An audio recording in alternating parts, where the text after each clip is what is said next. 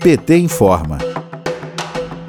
Uma das profissões mais afetadas pela pandemia foi a das trabalhadoras domésticas. Muitas ficaram desempregadas e outras vivem e trabalham em condição de isolamento na casa de seus empregadores. Por medo do desemprego, muitas começaram a trabalhar informalmente, sem garantias trabalhistas, arriscando sua segurança financeira e saúde. O primeiro caso de morte pelo coronavírus no Brasil foi de uma trabalhadora doméstica que contraiu o vírus de sua empregadora. Após um ano de pandemia, a dificuldade e insegurança permanecem na vida dessas mulheres. Segundo dados de 2020 do Instituto de Pesquisa Econômica Aplicada, o IPEA, as trabalhadoras domésticas representam cerca de 6 milhões de mulheres no Brasil.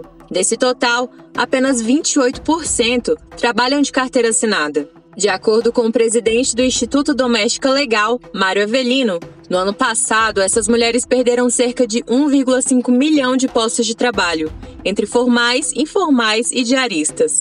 Para Avelino, o governo precisa garantir o pagamento do auxílio emergencial dos empregadores, para assim assegurar os empregos informais. E destaca que é importante que volte a restituição do INSS no imposto de renda, para estimular a formalidade dessa carreira. A deputada do PT do Rio de Janeiro, Benedita da Silva, comentou em pronunciamento durante sessão da Câmara dos Deputados a situação dessas trabalhadoras. Vamos ouvir nós perdemos mais de 2 milhões de postos de trabalho para essas mulheres. Nós compreendemos e sabemos que a maioria dessas mulheres são mulheres negras, porque trabalhadora doméstica vem de um histórico tremendo e terrível do regime escravocrata na qual explorava esta mão de obra que, qualificada em seus países de origem, se tornaram escravas no nosso país. Nós tivemos, nessa situação da pandemia, um momento terrível para as trabalhadoras domésticas. Vulneráveis que são, diante do desemprego, não tiveram, como alguns segmentos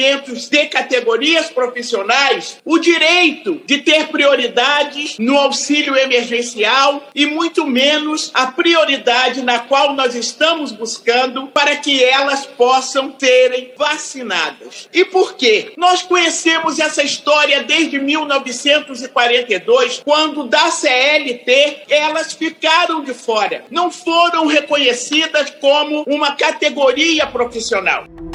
A deputada também lembrou que, mesmo após a Constituição de 1988, o reconhecimento das trabalhadoras domésticas com os mesmos direitos trabalhistas que os demais trabalhadores ainda não aconteceu completamente. Até hoje, muitas não recebem o 13º e não têm direito à previdência. Maria do Rosário, deputada federal do PT do Rio Grande do Sul, afirma que é preciso acabar com a desvalorização dessa profissão. Uma categoria quase que totalmente composta por mulheres, 90 93% negras, 92% chefes de família, mulheres que seguram a barra de criar os filhos com salários baixos, 75% delas sem qualquer registro em carteira e direitos assegurados. Em 72, as empregadas domésticas passaram a ter o direito à carteira assinada, mas foi somente em 2015, com a presidenta Dilma no governo, que a Benedita da Silva viu a sua lei ser aprovada e a garantia de direitos trabalhistas, igual aos demais trabalhadores para as empregadas domésticas do Brasil. Só que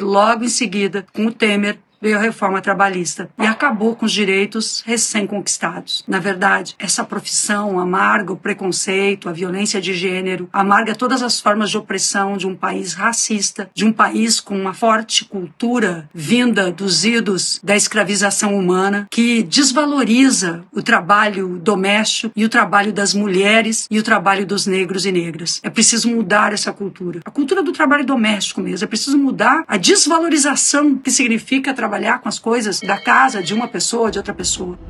De Brasília, Terra Thaís Costa para a Rádio PT.